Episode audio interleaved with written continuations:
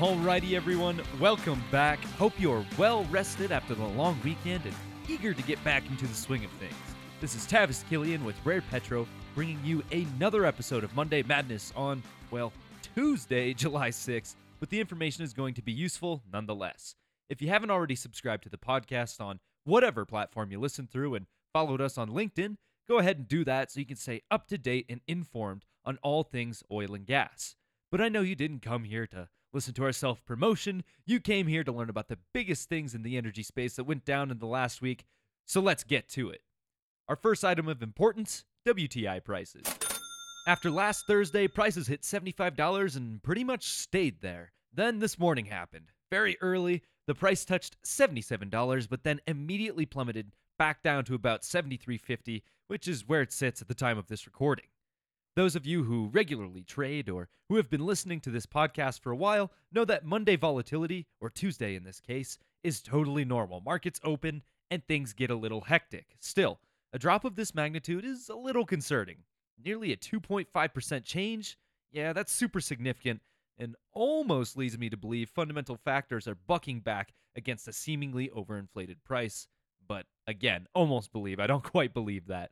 I predict that the price will bounce back to about $74 by the end of day, but would not be surprised if we sat near $73 for the first part of this week before returning where we once were. Even though it was a violent reaction following a $77 test, I truly believe the value is representative of the commodity's worth. A year ago today, prices were only $40.62, so a fall to $73 ain't the end of the world. Next, I'd like to talk about the rig count. So, the first half of 2021 showed us that the rig count has no problem with steadily increasing, and I hope the second half fares just as well. Fortunately, Baker Hughes' most recent rig count reveals another build of five rigs for the U.S.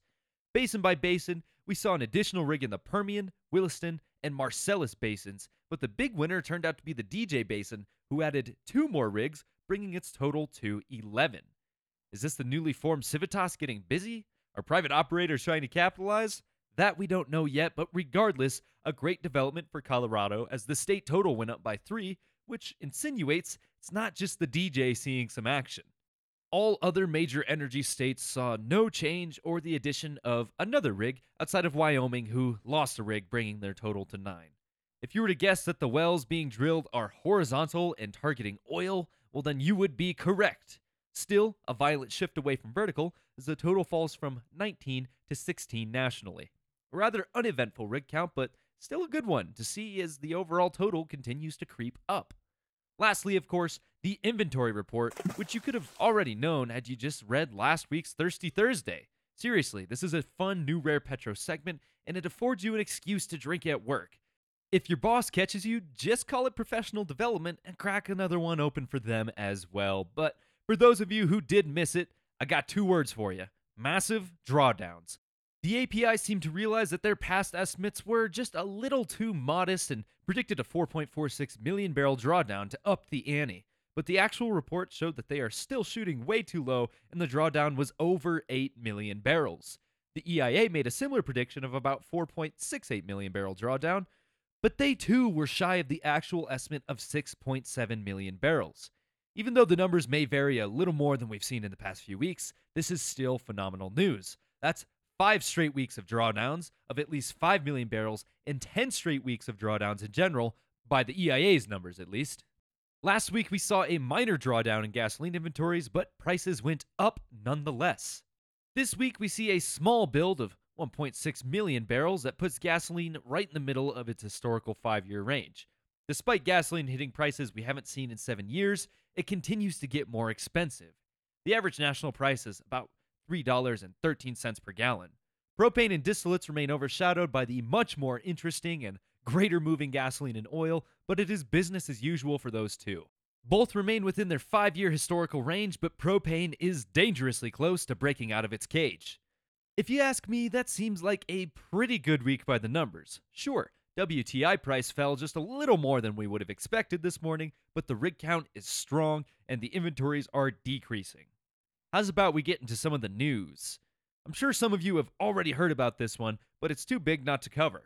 We're going to talk about the Mexican gas leak. Now, If you got through this weekend without hearing about it, just Google Mexican ocean fire and you should be able to find some pretty incredible pictures and footage that almost immediately went viral. On Friday, the state owned Pemex reported a fire in the ocean about 1,300 feet away from one of their production platforms.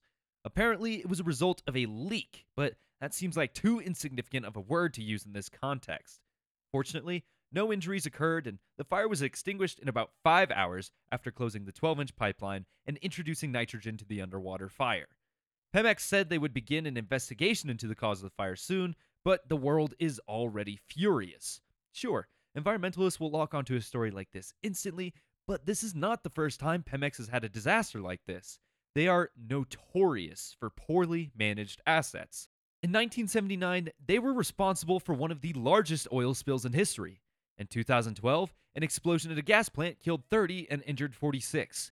In 2013, an explosion in an administrative facility killed 37 and injured 126. 2015, platform fire, 4 dead. 2016, chlorinate 3 plant explosion, at least 28 dead. 2019, pipeline explosion in village, 137 dead. Their track record is horrendous, but they somehow continue to operate. If anything, it highlights how fortunate we are to have privately run companies all over the world. Not to say that they don't have their incidents, but it definitely appears to be safer and more successfully regulated if the government isn't at the wheel. But still, these incidents occur, and the Mexican Energy Ministry has just awarded one of the largest private field discoveries to Pemex over a territorial dispute. That's like being the sheriff judge, and mayor in a case against a visiting entrepreneur, while the park down the street is on fire from poor community leadership. Mexico is clearly putting profit in front of safety and responsibility, which is an image most of the industry has been trying to get away from in the modern age.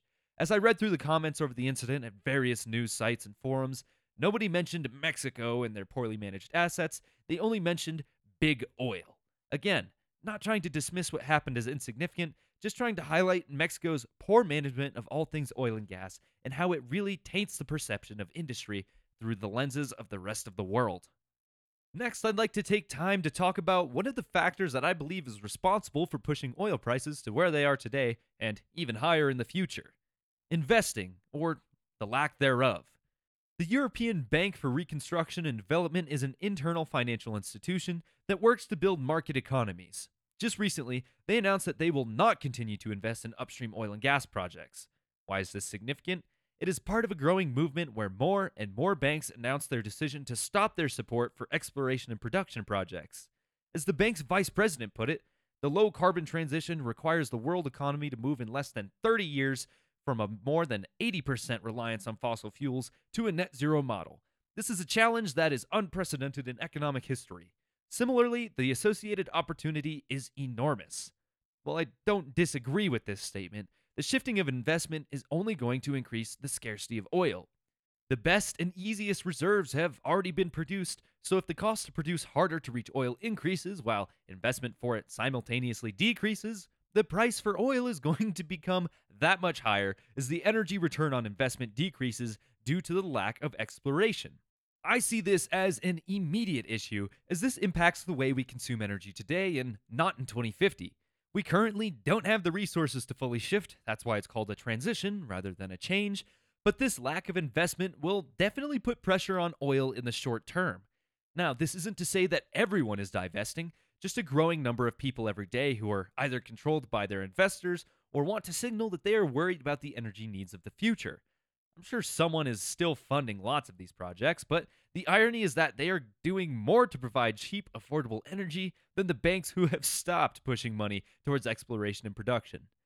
Another hypothesis that I have is the continued investment in midstream and downstream will disproportionately support a network for the delivery, transformation, and use of hydrocarbons rather than the production, which will only further cement the use of hydrocarbons. Upstream's not getting the love it needs, but the world requires what it delivers. Buckle up, folks. Energy is about to get incredibly expensive, but fortunately for us involved in industry, oil will get more expensive as well. But that is all we have for this episode. If you're hungry for more content concerning the future of energy, we just released a video on the concept of peak oil usage that has been very well received so far. You can find that video by searching for Rare Petro on YouTube And you will also encounter the rest of our vast library of content to keep you busy. I'm talking interviews, hydrocarbon history, and many other segments. If you have any suggestions for a show or topic that you would like to see that you can't find, please reach out to us at podcast at rarepetro.com and you will also get entered into a giveaway for some Rare Petro gear. This has been Tavis Killian with Rare Petro, and until we see you next time, take care, everybody.